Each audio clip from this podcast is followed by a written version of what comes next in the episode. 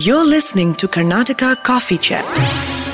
Carnatic music aficionados delight. Hi everybody, this is Deepika and you're listening to the Carnatic Coffee Chat.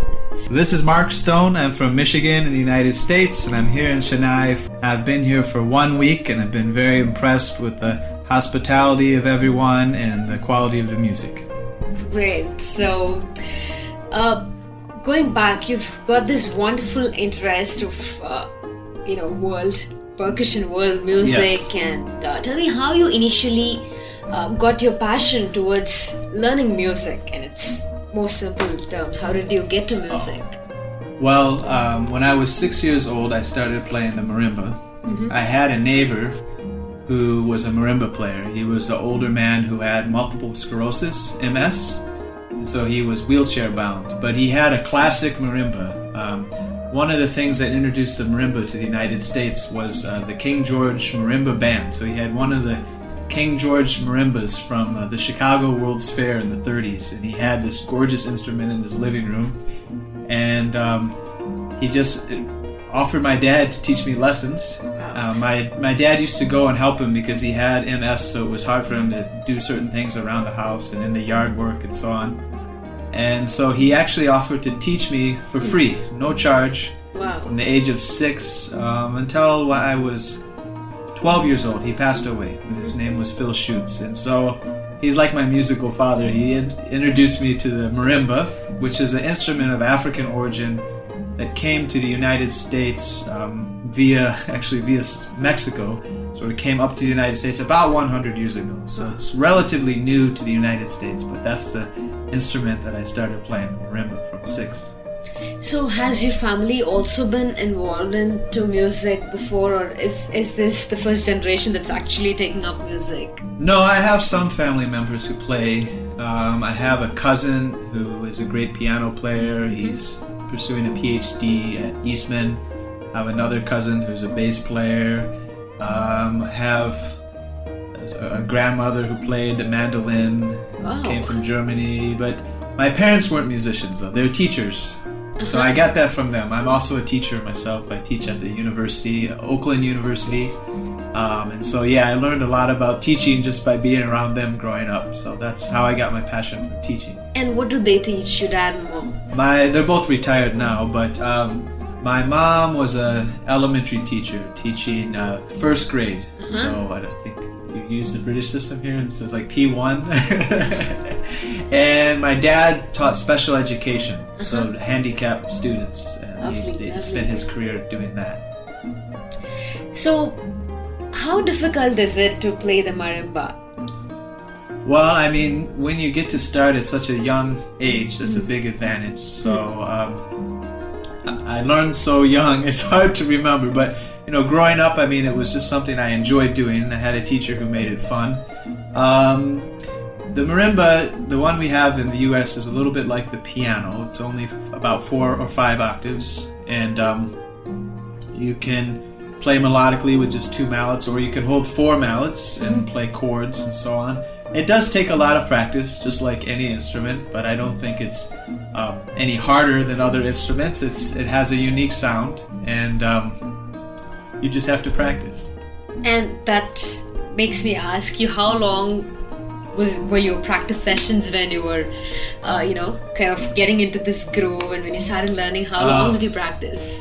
I think when I was a, a kid, I only practiced like one hour a day, but as I got older, I practiced more and more and got into other percussion. So I started playing the drum set and other American percussion instruments.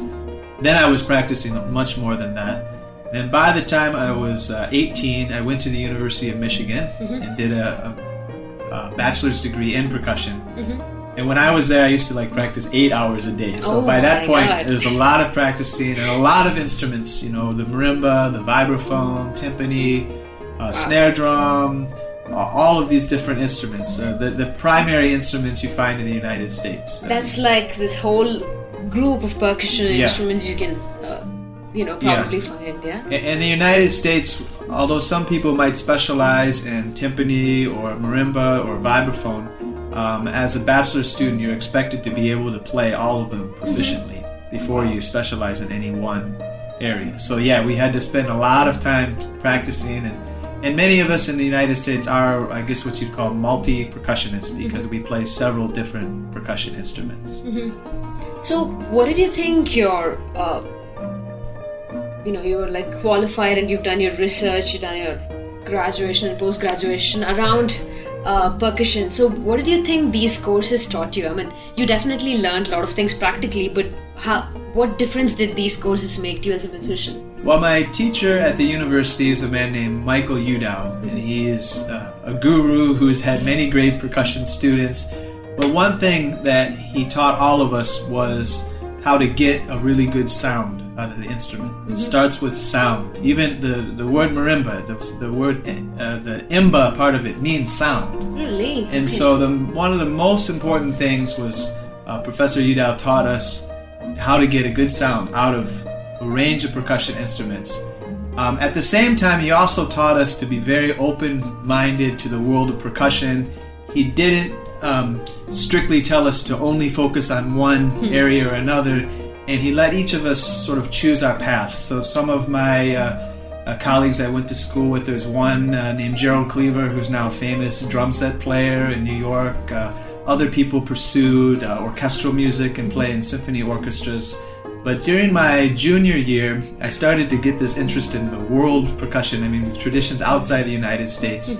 And I had the opportunity to travel to Ghana in West Africa, where I lived for one year. So, Wow. But I, I do think the most important thing I learned at the University of Michigan was just to be open to the world of percussion, how to get a good sound, and and those are some ba- basic fundamentals that have uh, opened up the world for me. Well, African music, I mean, uh, okay, I mean, even though America does have a connection, like, Yeah. you know, be it all these hip hop and everything, it's Yeah. the black Americans, yes, but how did you develop the interest for natural African music, like the Ugandan music Yes. research? um, both Ghana and Uganda, and I've also been to South Africa too, and I've done research in all three areas. Um, the marimba that we play, the one I started playing at the age of six, can trace its roots back to Africa. Um, marimba is a word you hear in South Africa. It's a South African word. It came during the period of slavery to um, Guatemala and southern Mexico, where it's the national instrument, and, and Chiapas State, Mexico, and, and Guatemala, and it was adapted by the people there into um, a different form. And uh, then, a hundred years ago, it came up north to the United States, where we adapted it. So, I had been playing this instrument that had an African root all along, and so that was partially, I think, what drew me into learning sort of the grandmother of of the instrument I'd been playing. Um, other than that, too, it's important to realize that um, American culture, in large, especially our music, is rooted in both European and African traditions. Um, our jazz music uh, wouldn't exist without either of the influences, and so it's a, a tradition that's drawn on many things from Europe and Africa. So any uh, serious uh, jazz musician um, ha- has already been exposed to some elements of African music, but of course I wanted to get to the root of things in my research and really uh, find out about these uh, traditions. So, what do you think was the most special element of, uh, you know, these this kind of music from be it Uganda or South Africa? What do you think was the most special element of their music? I think the, the the most special thing about African music it's all about community. Um, it brings the community together. In the United States, we spend a lot of time practicing by ourselves or, or with our teacher before we start playing with other people. In Africa, um, the most fundamental aesthetic is participation. That's what make, gives their music meaning. And so all the time you're with other people and you're playing together, and the idea of even going and practicing by yourself is completely foreign. So when I would, I was living in Ghana, I was playing the Joe, the same instrument I have here and that I played on the concert the other day, and starting to learn it. And I had several great teachers, but I would often try to take the instrument and go sit in my room and I was doing some research in a remote village and trying to practice in my American way. And there was a young boy who would just sit outside my window. His name was Fairi. He was maybe 12 years old. He would sit and actually play with me. So he was Wow. basically even though he didn't speak English, it was kind of his way of saying, "We don't do this. If you want to practice, just come outside and I'll practice with you." And so, nice, yeah, yeah. yeah. So I think Fun. that's the thing that uh, really struck me about African music, and what I've loved about it so much. Because my feeling is, music is meant to bring people together, and uh, certainly African music uh, embodies that that spirit. I mean, we did realize that when we heard you play on the day of the concert because you were the energy was kind of getting you know transmitted and it was getting conveyed to the audience. They were clapping, applauding, and Yeah. cheering. So it was that sort of a vibe was felt Yes. in, the, in the auditorium. So that that made me very happy when I was Hmm. playing and I heard the audience responding. And then the um, tabla player DTI I played with, he also had a nice interaction and, and really open ears. And uh, we did practice. I practiced together with the DTI before the concert. He he got the pieces right away. But actually, that's something I enjoy about Carnatic music. Um, that's a little bit like our jazz music in the United States, where the audience is free to interact. They don't have to wait until the end of the composition before they can clap. And we do the same thing in jazz. So someone plays a solo, the audience uh, can cheer, uh, Yes. and the better the solo, the more excited they get. Um, uh, Western classical music, on the other hand, you're expected to sit Right. quietly until the very end, and then you show your appreciation. So, uh, even though Carnatic music is your classical music, I feel like Yes. uh, the the way the audience takes it in in a concert setting is a lot like jazz in the United States. So I felt at home when the audience was responding the way they did. And in terms of improvisation on stage, what do you think are the similarities between jazz and Carnatic music? Um, there's a certain freedom within each tradition, um, and there's a clear language uh, that Carnatic musicians have, just like jazz musicians have. Although they are very different languages. Um, but yeah, that sense of freedom, and that um, it's important to express yourself. So um, in jazz, you don't really get tired of playing a piece because every time you play it, you can play it in a new way and find something interesting in it. And I think you can find that with the Carnatic musicians as well, that they're always exploring. It may be a piece they've played a hundred times before, Definitely. but they're going to find a new way Right. and you're expected to have your own identity.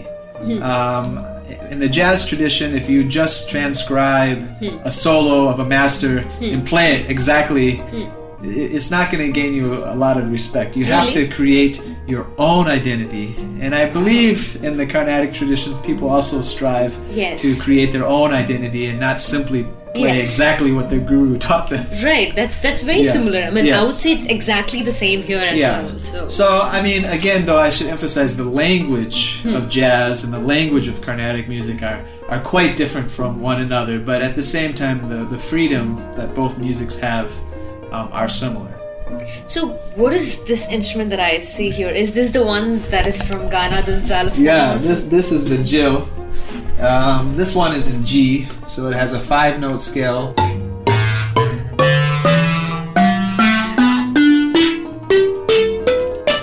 Wow.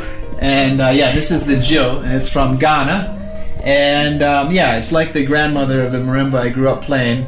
The one I grew up playing has pipes underneath, um, but this one has gourds underneath. Some people in the audience actually thought they were clay pots, but they're actually large gourds. And you can hear when I play the, the bar of wood, the sound goes into the gourd. But one important feature of this instrument that's very different than Western music, and I think probably different than Carnatic music. It's a distinct African feature, is that it has that buzzing sound.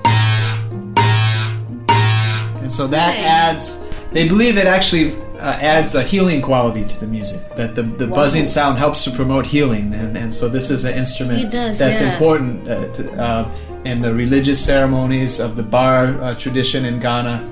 But yeah, a gyil is not a gyil if it doesn't have that proper buzzing characteristic. And and what is that made of? What is that? I mean, oh, it's a gourd underneath, and then they cut three holes in the side of the gourd, and then they cover them with a piece of paper. Actually, traditionally, it's a spider's egg casing. They cover it with, and so it creates a membrane that sort of breathes when you play it, and that's what creates that, Wow. that characteristic buzzing sound. I mean, the instrument by itself looks very beautiful. Yes, it's, it's, a, it's, really a, beautiful. it's a beautiful instrument. Uh, it's become one of my favorite instruments to play. Um, I've been working now for 20 years with a great teacher in Ghana named Bernard Woma, and we play together all over the United States. And um, also, we've played together in Ghana, and we'll be playing together uh, this spring in, in Germany. And Wow. we have some pieces we've played with symphony orchestras too. So it, he's a great musician, um, and I enjoy playing the, the gyil, and I'm very fortunate to be able to perform with, with my guru from, from Ghana Right. on a regular basis. So, tell me about some of your interesting festivals that you have been part of.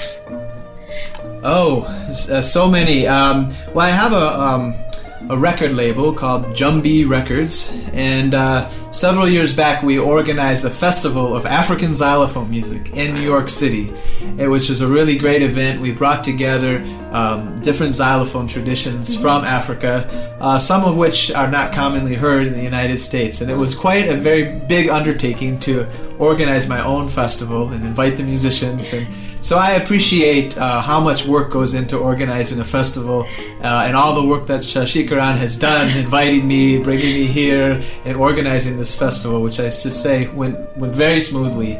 Um, I also played a steel drum, which is an instrument from Trinidad in the Caribbean. It's uh actually it's correctly referred to as a steel pan. That's the, the name of the instrument. Okay. But it's a it's made out of oil barrels, and that's another instrument I play. Um, it's it's much too big to carry out on the airplane. so, but I also play that, and I have organized my own festival of steel drum music um, as well in the United States. And, and how does it sound? I'm just curious to know. Like, Um, well, you can you can go online and listen to some of the great artists. Uh, one of the greatest players uh, in the United States is a man named Andy Narell, who um, I had the chance to work with this past year, and you can certainly uh, find uh, his recordings. And there's uh, many many great players uh, in the in Trinidad from Trinidad, uh, Ken Philmore, uh, Boogsie Sharpe. So uh, you just have to listen. It's a hard sound to describe. Um, it's an instrument that was made out of discarded oil barrels, so uh, it definitely reflects the culture. I find it actually has some similarities to the African xylophone, both in terms of some of the rhythms and melodies, but also that kind of healing sound that comes out of it. The, the overtones of the steel drum produce that same kind of effect. Uh, in Trinidad, they call this the jumbi of the steel drum. It's the sort of spirit of the, the instrument that captures you. And that's actually why we named our record label uh, Jumbie Records, because of that kind of spirit. And it's not something only in the Caribbean or in American music, but something that you find all around the world. Is kind of when you, when you meet someone who has that spirit, it Yeah. sort of captivates you. And I've met uh, many Carnatic musicians who also have that. Um, one of the very first Carnatic musicians I had the opportunity to, to perform with in the United States was the great, uh, legendary drummer, uh, mridangam player Guruvayur Durai. And uh, I noticed right away that he had that same kind of spirit, that, that jumbi. I think uh, Durai sir is a mridangam jumbi. very true. Yeah. No, why I was curious to know was because you have a band that's based on steel drum. So Yes. I was just curious to know how you know it's. Uh, it could be adapted to like you know probably Carnatic music, even though yes we do have limitations that you can't be bringing it on on with you. But I was just curious to know how it's. Yes, It I will send you an MP3 and you can play it for your listeners. Yes, that'll be great though. So, post this, the creation of Jumbie Records, you've you know you you have several bands that you're part Yes, of, several. and uh, uh, you know how do you do them? Like, a how do you find time to practice with this many musicians, and uh, how do you get going? Well, I just keep going. I'm always playing music or teaching music. Uh, you know, sometimes you have very little time to, to sleep or to do other things. But I mean, that's part of the whole Jumbi is that spirit that, that Yes. gives you the drive to do it. I mean, I think that's important to, to be a musician. Um, but the different groups, I mean, some uh, don't, you know, play every week. If each one of them played every week, it would be impossible. So some won't play for a little while. But I do have a band uh, I play with in New York uh, called Imaginary Homeland. That's a very exciting project that I've been working on for well over 10 years. And, and we bring together um, the jazz tradition with some of these traditions that the leader of the group, David Rogers, and I have both studied uh, in Africa. So that's a very exciting project. Um, but I think the key to not feeling overwhelmed is to understand the connections. So as you move from one group or project to another, if you can understand the, the commonalities that each hmm. different group or type of music have, then you won't feel so crazy. So as I'm preparing for a performance with Imaginary Homeland, Yeah. then when I turn around to perform with my own steel band or my percussion group, Right. I- I'm still in practice, and I just have to change to a different repertoire of music. So it keeps me in shape. So, how are your sessions practicing with Anil Srinivasan and Sikkil Gurucharan? It was it was fantastic. Um, interestingly, my business partner uh, in the United States and the leader of the group I just mentioned, Imaginary Homeland, uh, David Rogers, he works at Columbia University, and so uh, I went uh, to Anil's apartment only after arriving here, 12 hours Wow. later, and I sat down and I'm talking to him, and next thing you know, he knows my good friend David Rogers, Wow. and I've only been in India for 12 How hours. nice is that? And it's just made it feel like such a small world. I came halfway around the world, and here's this guy who knows my friend, and he's actually played music with him before. Wow. Uh, so that was a great beginning, just to have that common connection. Um, but uh, Anil is someone that I would describe as being bi-musical, sort of like bilingual, and that's really helpful in um, Right. in these kind of collaborations because he can speak the language of Carnatic music Right. and he can speak the language of Western classical music. Then someone like myself, trained in Western classical music, um, he can convey what he wants played uh, Right. quite easily. So that really helped a lot. Um, you know, these kind of collaborations. It's very important that when you bring two traditions uh, together, that there's uh, an understanding at a deeper level of both traditions. And I, I really love what he's doing. It's it's quite exciting. I know that the piano is very new to Carnatic music. Yes. Um, but yeah, we had a, a good rehearsal. Um, he's very organized. He was able to write out some things for me, um, and uh, I enjoyed working with Sikkil too. He's a wonderful singer, and uh, um, just listening to him. And then the um, young uh, tabla players also an upcoming uh, uh, musician, very talented. And I liked uh, the lyricism of his playing. You know, sometimes people think of drums only as a rhythm instrument, but my favorite drummers of all types, whether it be drum set players in the United States or I guess tabla players too, is that he really made the instrument sing. And that was a, a, a breath of fresh air to work with someone like that. So, how is your experience as a teacher? How how you know uh, how does it? How do I phrase that? How interesting is teaching at the Oakland University? Oh, teaching is a wonderful thing to do. Um, you know, it's it's actually a responsibility. Um, I was talking. I went and visited uh, Guruvayur Durai just the other day, and I realized that's also part of the Carnatic tradition that you're expected to to not just hold on to what you know, but but teach others. And uh, I know that uh, Durai sir is very proud of his many students. Actually, one of his students uh, is an Indian American who also comes from Michigan, named uh, Rohan Krishnamurthy. Okay. And um, I've had the opportunity to collaborate with Rohan in the past, um, which also helped me to to prepare for my trip. I mean, Anil wasn't the first person uh, for me to collaborate with. But um, back to teaching. Um, you know, I've been able to study many different types of music and travel around the world.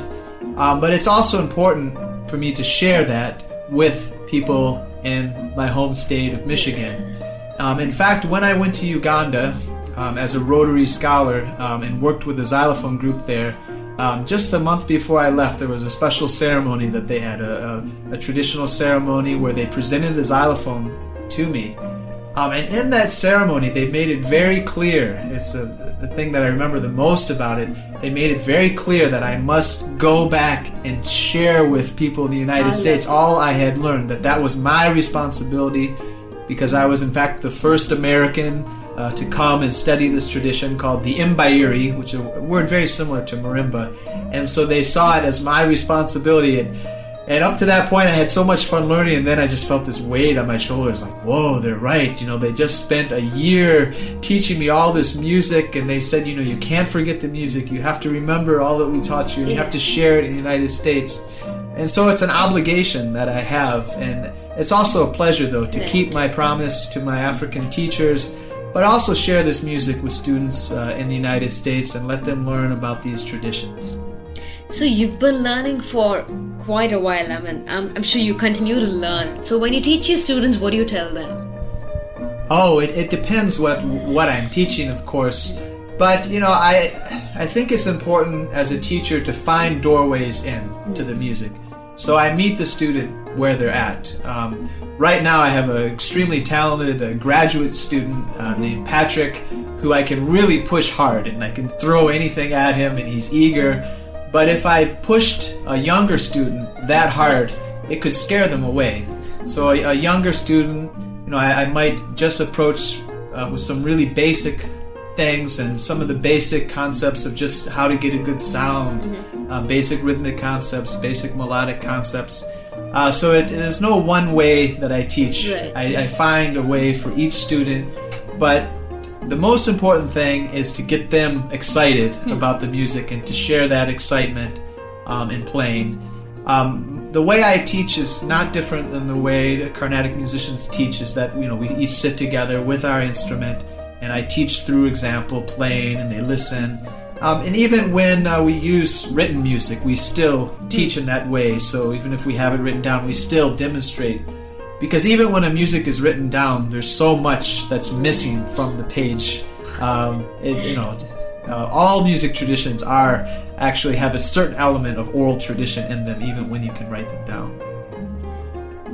There is a view that uh, Carnatic music needs to be reached out to people even more than what it is today. So, as a musician who's come down from the United States, what would you think is one of the ways or few of the ways that people here could adopt so that you know they can they can take this music further?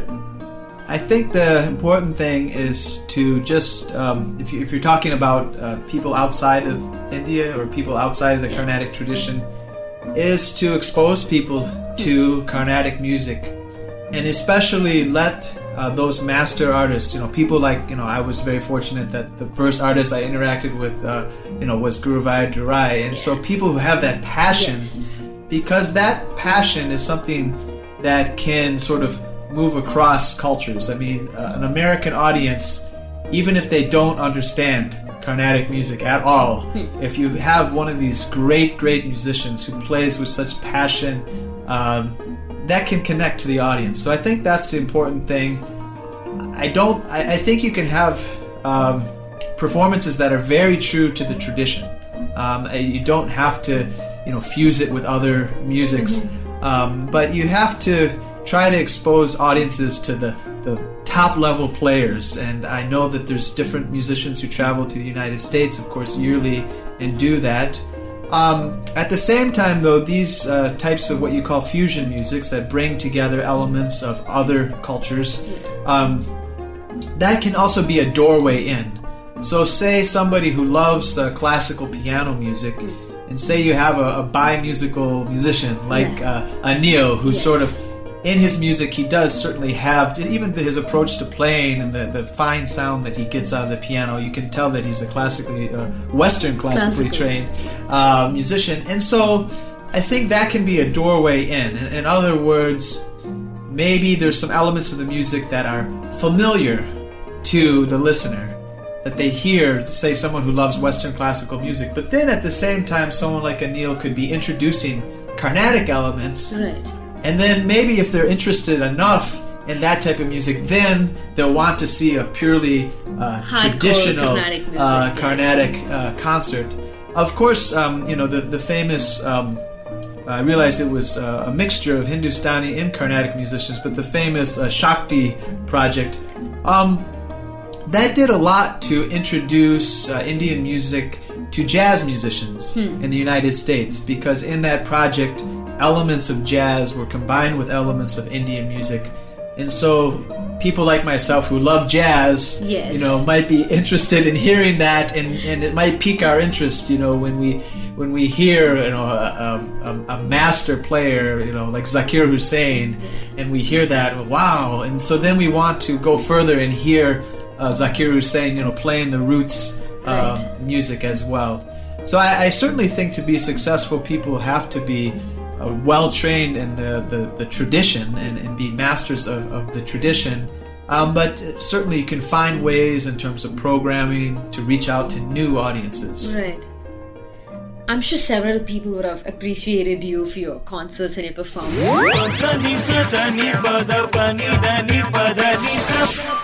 Conversations that make you swing. Carnatic Coffee Chat on the Carnatic channel. Are there incidents or instances which are very special and very close to your heart?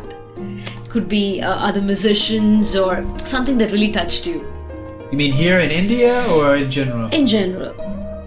Oh, I mean, I- I've been very fortunate throughout my career to play many concerts. Um, uh, to, to just choose one um, is difficult, but sometimes it's not um, the biggest concert. It's the, the moment, Yeah. uh, just getting to play with a certain musician or uh, people showing a certain level of appreciation. Um, this past summer, when I was in Ghana, um, I brought a group of my students to Ghana. I was invited to play with uh, my teacher's dance group, which is called Saakumu. And it was not a, a huge performance, but it was it was a fun event. But getting to do that, and then Bernard's uh, brother, uh, afterwards, the way he was so happy, my performance, he even gave me um, a smock, he gave me an outfit, you know, just to thank me for the performance I gave. So, you know, it's, it's moments like that where you, you reach a deeper connection with someone uh, through the music. I mean, sometimes it's not even a performance, it can just be two musicians sitting Yes. down on their own. And to me, that's always very special uh, when that happens. So that's just one instance uh, from this past summer. Uh, but throughout my career, I've been uh, fortunate to, to collaborate with many uh, great artists and have had those kind of special moments with them. What do you do in your leisure time? Leisure time. Um, I don't get a lot of leisure time. I have Yes. I have a family. Um, I, I have uh, two older children and, and also one uh, baby uh, who's uh, only 11 months old now. Oh, so my. my baby girl, uh, Ellery, I get to spend uh, a lot of time with her. And then my older kids, I enjoy seeing them grow up and the things that they're doing. Um, so I, it's, I try to spend time with my family, and my wife is also a musician. Wow, and what does she do? She's a, a, a singer, a songwriter. She plays guitar, and she also plays the steel drums. So Wow. When I have free time, I try to focus on my family, do things with them, because I'm, I'm so busy that any time that I have, I feel it's important to spend with my family. So do your kids also play these instruments? Um, uh, I mean, I'm sure they're fascinated seeing these. Uh, interestingly, um, my my two older children, uh, Kwame is my older son. He's now uh, 19, and my daughter Abana is 17. Um, interestingly, they were drawn to play violin, oh, wow. and both of them, as kids, played the violin. Uh, my group, Imaginary Homeland, uh, we've played with uh, many uh, great uh, violin players, including um, a well-respected uh, jazz musician Regina Carter, and also a lady named Marlene Rice. And it was a concert. I believe Marlene was playing. My daughter came to it. She was only six, and she heard Marlene play. And it's that kind of spirit that I was talking about. She heard Marlene play, and, and I didn't tell her to play the violin. She just after the concert came and said, "Dad, I want to play the violin." And so it's because of that that she started playing. And then actually, my son saw my daughter playing the violin. so he also, well, actually, he picked up the viola, which is a little bit bigger than the violin. It's a, it's a um, like the alto of the violin family. So he started playing that. Um, they both uh, continued uh, to play. Uh, my son played all the way through high school and played in the orchestra. My daughter stopped after uh, middle school uh, but they're still artistic. Um, my daughter is actually very um, into uh, um, writing poetry How and is working on writing a play right now. So she's very interested in the language arts and she's thinking of uh, majoring in that in college. And my son Kwame, he's very interested in the graphic arts and, and he wants to design video games and all those things. and he's like he's a great diversified. he's a great uh, visual artist. Uh, his drawings and everything are fantastic. So um, they haven't chosen to go into music, but they both have artistic inclination. it's lovely. I mean, you have music, poetry, and drawing. Yeah. And wow, it's it's like this whole uh, collaboration of different kinds of art. Yeah. Really. It's very aesthetic, like you rightly said. So, what do you do? Like, are you a very adventurous person, or you you pretty uh, Oh, easygoing, chilled, and I, I think I'm pretty easygoing and adventurous at the same time, in, in the sense that um, I love to travel. Um, when Sh- Sashikiran invited me to India, I didn't hesitate to, to come. I mean, you know, uh, I, I know some of my friends might be more hesitant to just pack up their things and go off to India not knowing what to expect. So I'm adventurous in that way. Um, I really love to, to travel, and um, at, at the same time, I like. Actually, it's part of traveling. You, you can't be too high maintenance of a person if you're going to travel. You have to find ways to Right. adapt to your environment, try new food, and, and you know try to understand the different languages people speak around the world. So you have to be easygoing and adventuresome at the same time. so so. What's the most adventurous thing that you've ever done? Whoa. Because I mean, you would have traveled quite a bit because of your research and your performances as well. And being a person who loves travel, what's like the most adventurous thing that you've done? Yeah, um, I guess I would say, you know, um, in Uganda, I was probably the furthest removed from the type of culture I grew up in, uh, working with the xylophone group there called the Nakibembe group, because their their village was so uh, far away from any main city. It was very very rural. Going out there, and um, I recall doing a performance with them where we packed up the bars of the xylophone, put them on the back of their bicycles, and we rode like for three hours on these dirt roads. And Oh my. it was kind of, I guess, the moment in my life where I was so far removed from everything I had ever known, and I was just so far away. Oh. Uh, and um, it was a very exciting performance because I was doing my research and I was studying with them, and I could tell just the energy. It was a special performance they were giving, and they were playing. I was making some recordings, and then about halfway through, they invited me to come and play with them, and I was a little nervous. And I came and played. Uh, a couple of compositions uh, with them, so I that that was uh, definitely a big adventure. And even that night, after we finished playing, it was early in the morning, and I thought, well, maybe our hosts are going to offer us a place to sleep or something.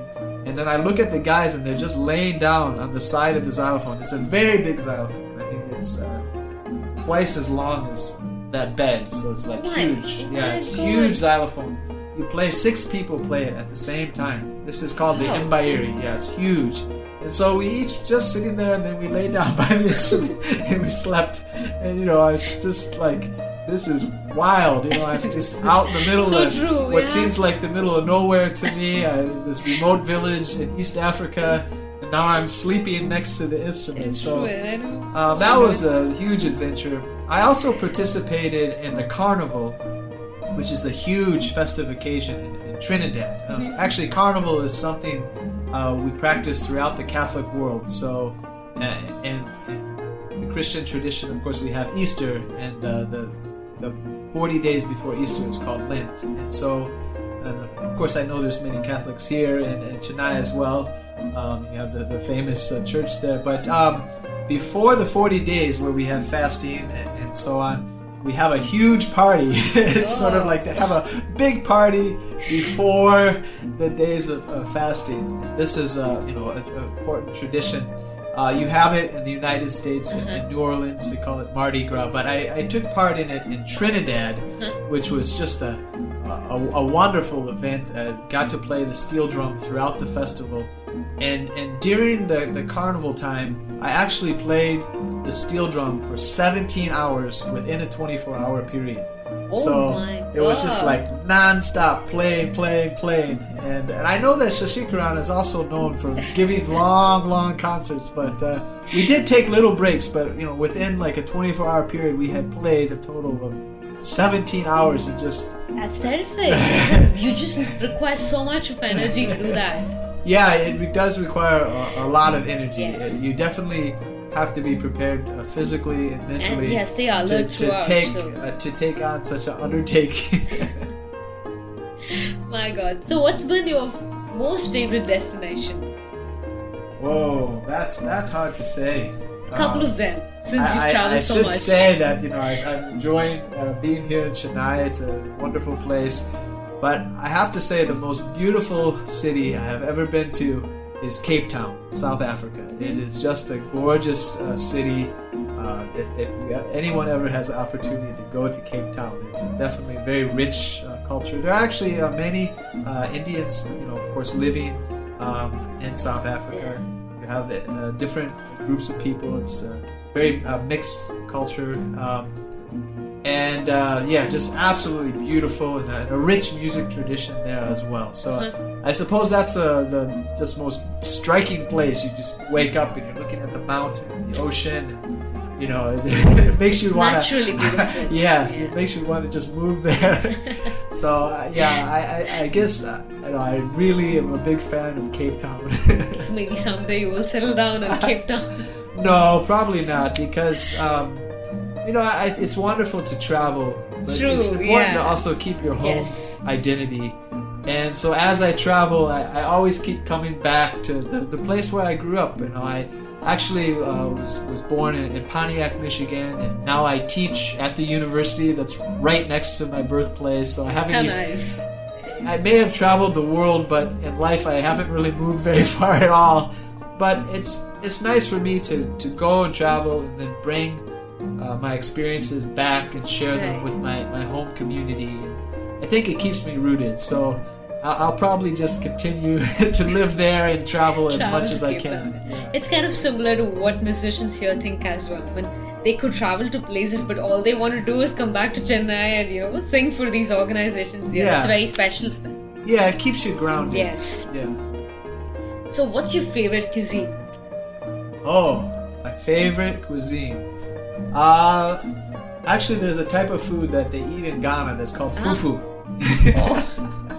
and I'm a huge fan of fufu. Uh, when I was in Ghana this past summer, I ate fufu every chance I got. Oh my god. it's um, a, a kind of a starch they make out of a plantain, which they mash, and then they have a very uh, spicy uh, soup that they serve it with. And it's just something that I've acquired a, a taste for. It's, uh, The name sounds good too, actually. yeah, the correct pronunciation is fufu. and uh, yeah, that's one of my favorite things to eat.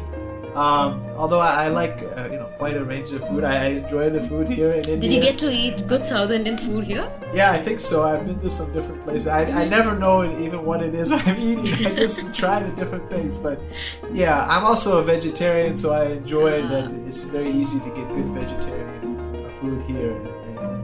So. What do you think of Chennai? I mean, um, I know that you've not been uh, Unfortunately, much, I've, I've been so busy uh, that I, I haven't got to uh, travel uh, too much around the city. I did get to go to the beach, which was, you know, this uh, huge beach, and it was full of people. So that was really nice to see everyone uh, out on the beach Right. and having a good time. Um, one thing that strikes me as I look out at Chennai is how crowded it is. It's just there's buildings Right. everywhere and people and- everywhere. and people and cars everywhere, and the cars and the people and the bicycles and the trucks Right. are all sharing the road somehow. Um, yeah, so it's it's, uh, it's it reminds me a little bit of, of New York City, the way that there's just concrete everywhere you look. That's like a great comparison, though. Well, I think they they actually have a fair amount in common. You know, New York City is one of the capitals of music uh, in the United States. Uh, certainly, it's a place that every jazz musician uh, Yeah. has to go, um, even if they're not from New York. Uh, and I think uh, Chennai has that same kind of reputation for, Right. for music. Uh, uh, New York is also, you know, known as the city that doesn't sleep. There's a concert happening every day. Uh, I mean, many concerts happening every day. Hearing some of the greatest musicians in the United States. So I think there are some similarities in that aspect. So, tell me about your association with Shashikan. How has it been? And Oh, I think Sashikiran is an incredible singer and a great entrepreneur. Um, you know, because I have traveled and I teach world music. That's actually my position at the at the university at Oakland University. I'm a professor of world music and percussion, and so because uh, that's my expertise in you know world music, which is really I mean, nobody knows everything about the world. Um, you know, I've specialized in African music and Caribbean uh, music. Uh, But um, whenever somebody comes uh, to my university who might be from another part of the world, they always send them to me. Um, the academic study is called ethnomusicology, and and having been trained in ethnomusicology by a great uh, teacher uh, named Dr. Uh, Mantle Hood, um, I have been exposed to different types of music. At least I've heard music from many, many parts of the world. So, you know, I had heard Carnatic music long before I ever met Sashi or, or got to collaborate with him and uh, Ganesh and uh, Dericer. Um, so actually, uh, one day I was just sitting in my office and uh, Sashikiran came and knocked on my door and said, "Hi, I'm a musician from India. They told me that you're the one I should talk to. I'd like to, you know, do a lecture demonstration here." And I said, "Oh, okay." And I sat down. I talked to him for a little while. I could see that he was very serious. And then I invited him into my classroom uh, to present uh, for my students, just like a workshop. Yes. And I could see right away that he was a, a talented teacher and singer, and it was it was we connected right away in, in that sense. Um, and so then he invited me uh, to I think a performance he was giving in Michigan. I got to hear him perform. Um, and then afterwards, I said, you know, next time you come back, I'd like to try to organize a performance for you at my university, at Oakland University. So the following year, uh, he returned, and that's when he had a Dericer uh, with him. And of course, Ganesh was there with the Carnatic brothers. Uh, and so uh, we gave a concert, and uh, another friend of mine who's uh, traveled to India and plays guitar, named Scott Loudon, uh, took part in that concert because he also is a big fan of Indian music.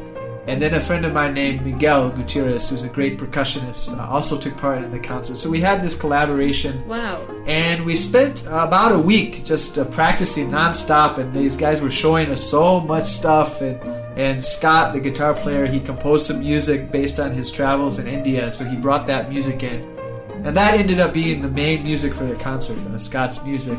And so we had this uh, collaboration, and they, as uh, Scott said, they sort of. Uh, Indianized his composition, so he, he hardly could recognize it anymore. So they just took it and they added all of these Carnatic elements to it. And next thing you know, like this song that he wrote that's like five minutes long, it became 45 minutes long. This huge thing, and all the improvisation and Yeah. and uh, you know it, it had touches of uh, Indian music because it was inspired by his trip, but it was still a Western. Uh, piece, but then these guys came in, so it was a nice uh, way to collaborate. Yes. Um, It should have sounded great. Oh, it was. It was a fantastic uh, concert. It was a great experience. Uh, very exciting. And, and after that concert, I realized that this was something that I wanted to spend some time. Uh, you know, I, I'm very careful in, in the things that I select to, to study because there is only so much time. You know, you can't uh, begin to master everything. So, but after that concert, I was so inspired. I decided, okay, I, I need to try to start learning a little bit about this music, and, and so you know, I took a, a few lessons uh, with Dericer, Ah, wow. um, and, and so that gave me a, a little bit of sense of the rhythmic structure, and then Sashikiran and Ganesh were explaining some of the tonal structure uh, as well to me. Um, certainly, I, I want to continue to, to, to grow and understand the, the depth of the music. I, I know it, it's going to take many years to really fully understand it. So you've been here for the festival for many days here, and you've been listening to concerts. Yes. Uh, specifically, what do you think, or or what do you like about the percussion, the way the percussion instruments are used in Carnatic music? Oh, I- the I mean, all of the, the musicians I saw at the festival. I mean, not just the percussionists, but the, the singers and the violin players. Um, they were all fantastic. Um, I I guess it's not just the percussion, but I really enjoy the interaction between the musicians. So, I mean, you hear the violin player answering uh, the singer as they're playing. Uh, you hear the kanjira player, the ghatam player uh, answering the mridangam, and so there's this kind of musical dialogue that's going on, and it's very fun to, to listen to that. And um, you know, of course, there, there's an element of improvisation and all of that. So I certainly en- enjoy just listening and watching the interaction between um, the musicians. Um, there weren't many concerts where the percussion was featured, though. I think there was Yes. generally seen as accompaniment. Yes. So, um, you know, I, I think it would be a beautiful thing if, if they might feature uh, some of the percussionists a little bit more in some of the concerts, you know. Right. Um, let them have center stage a little bit sometimes too. Uh, because the, the the talent that you have in the Carnatic percussion tradition is immense, and so um, you know, of course, the violin players and singers also excellent. So um, it was it, when the instruments were featured, though, at, at different moments, it was a, a delight to hear um, the, the ideas that they played. And what are your future plans? How do you want to take this further? And what do you, how do you see yourself uh, taking it to other audiences, like the way you did to Chennai audience? Oh. You're very new to this. so- Yes. Um, you know, I'd like to just continue to be able to collaborate with Sashikiran and, and Anil and other musicians.